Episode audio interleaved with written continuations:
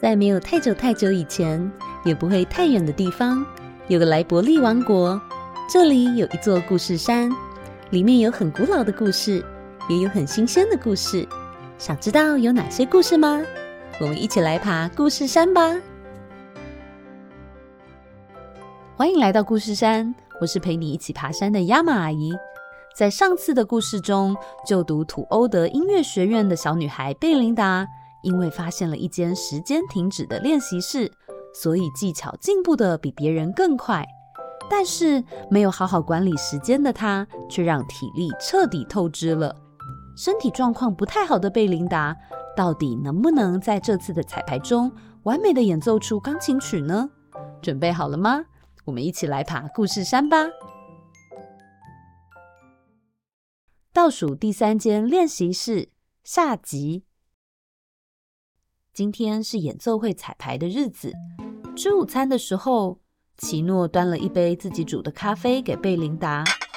贝琳达，你最近是不是都没有好好休息？黑眼圈超级重的哎。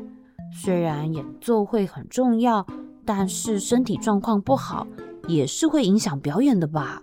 别担心啦，嗯，我都有好好睡觉。我可是有用不完的时间哦。用不完的时间？就算你真的有用不完的时间，你的体力也还是会用完的吧？好像真的是这样。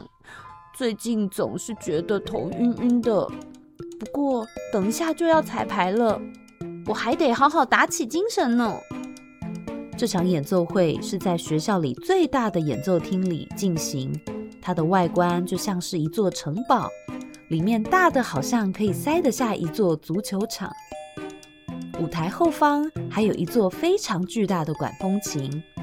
贝琳达第一次进到这么大的演奏厅，想到要在这里表演，不由得感到有点紧张。有好多同学也来参加这次的彩排，他们都希望可以提前欣赏贝琳达的钢琴技巧。贝琳达，你准备好了吗？那彩排就要正式开始喽！嗯，我准备好了。坐在钢琴椅上的贝琳达开始演奏，清脆的琴音仿佛从贝琳达的指尖跳了出来，大家都觉得非常不可思议。不过，只有贝琳达自己知道，她的身体似乎越来越不对劲。她勉强打起精神继续弹奏，所有人都专注地听着她弹奏美妙的琴音，但是。他努力地敲动琴键，却觉得手好像不是自己的。地板似乎开始旋转，然后贝琳达觉得自己快要支撑不住了，突然失去了力气，咚的一声倒了下去。怎么回事？贝琳达怎么了？哎呀，发生什么事了？贝琳达，贝琳达，你你没事吧？贝琳达昏倒了，大家快点过来帮忙！贝琳达只觉得这些声音离她越来越远，然后就昏了过去。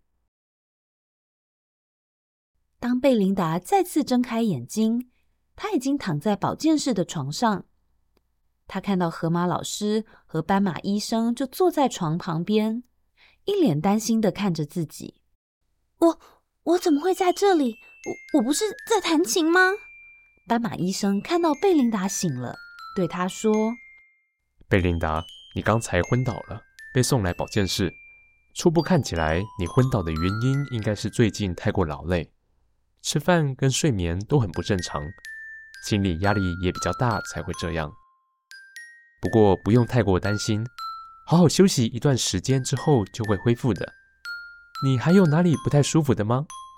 嗯，除了头有一点晕，其他地方都还好。河马老师接着说。这次音乐会的钢琴演奏就先取消，你先好好休息好吗？贝琳达赶紧摇摇头。老师，我没有问题的，下周我一定会调整好，不会让自己太过劳累。拜托，继续让我表演好吗？老师知道你很努力，但是你今天的状况让老师非常担心。斑马医师提出了建议，不如就这样吧。这一个星期，让贝琳达好好恢复体力。下星期的这个时候，请贝琳达来找我这边检查。由我来决定她能不能上场表演。如果身体状况真的太过于勉强，钢琴的演奏就取消吧。河马老师想了一想，做出了决定，就这么办吧。距离音乐会的时间已经很接近了，现在也没有其他的同学可以代替贝琳达弹奏这首钢琴曲了。但是贝琳达，我有一个小小的要求，我会请小兔子奇诺协助你好好规划这周的时间，确保你有充足的休息，可以吗？好的，只要能够演出，我都愿意。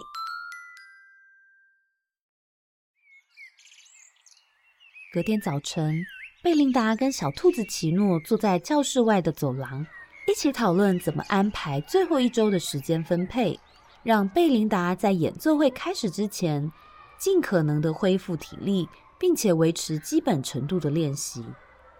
不好意思，奇诺，我发现我真的很不会运用时间，可以请你帮助我吗？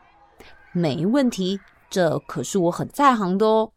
奇诺准备了一本笔记本，他们先在笔记本上画了一个很大的圆形，并且把它像是切披萨一样的分成了二十四片，一片代表一个小时，这就是贝琳达一整天的时间。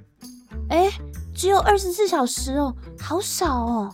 你在说什么啊？不管是谁，都是只有二十四小时的啊。对哦，我不小心忘记了。接着，奇诺用蓝色的笔填满晚上八个小时，当做是睡眠时间；再用黄色的笔填满上课的时间。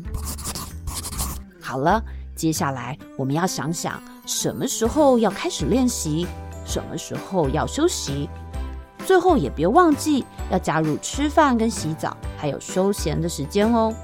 要这么详细哦？这样不会很不自由吗？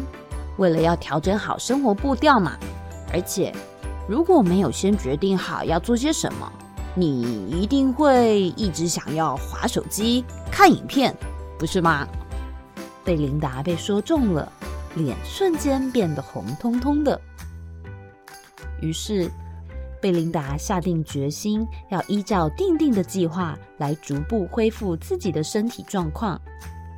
他也知道自己已经不可以再依靠倒数第三间练习室了。来练习吧。嗯，手机呢？先回复一下讯息好了。哎呀，不行不行，要好好执行时间披萨的计划才对。啊，时间到了，赶快停下来休息吧。过了几天，贝琳达的精神和体力终于回到像以前一样了。贝琳达。你恢复的状况非常的好，我想音乐会的表演是没有问题的。好了，谢谢斑马医生。时间过得很快，终于来到图欧德音乐学院演奏会的这天。作为第一个上台表演的人，贝琳达却一点也不害怕。她觉得自己现在的状况好极了。音乐厅里坐满了观众，奇诺跟他的家人们。也在台下为贝琳达加油，甚至莱伯利王国的狮子国王和狮子皇后也来参加了。我等不及要欣赏今天的钢琴演奏了。是啊，每年土欧德音乐学校的音乐会总是这么令人期待。突然，灯光暗了下来，投射灯照着舞台中央的钢琴。这天晚上。贝琳达穿着一套美丽的水蓝色礼服，踏上舞台。随着他的脚步声，贝琳达优雅地走向台前，在钢琴前面坐了下来。轻快而优美的琴声就随着指尖倾泻而出。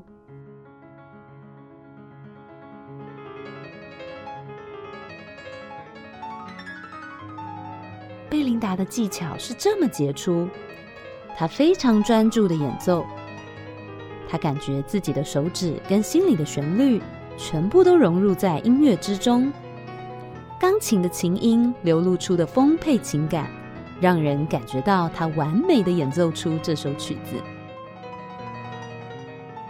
终于，在最后一个音符结束之后，大家都站起来为贝琳达热烈的拍手。所有人都觉得他实在是太棒了。在欢呼声中，贝琳达起身向大家鞠躬，她还偷偷的向奇诺挥挥手，表达感谢呢。谢谢你啊，奇诺！如果不是你的帮忙，我一定没有办法重新站上舞台的。那天之后，在土欧的音乐学院里，大家都知道有一位弹钢琴很厉害、非常了解如何管理时间的女孩，那就是贝琳达。而贝琳达自己呢，虽然她还是常常去倒数第三间练习室练钢琴，但是她再也没有使用那个令时间停止的沙漏了，因为她知道，比起用不完的练习时间，怎么好好管理自己的生活更重要呢？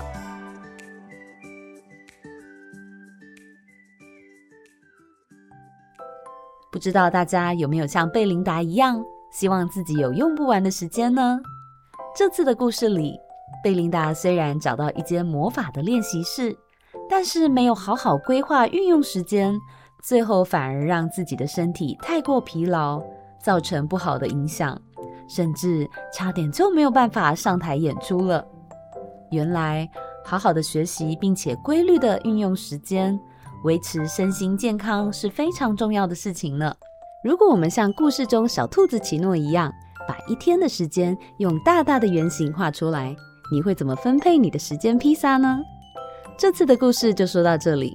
如果喜欢我们的故事，欢迎按下订阅，下次再一起爬故事山喽！拜拜。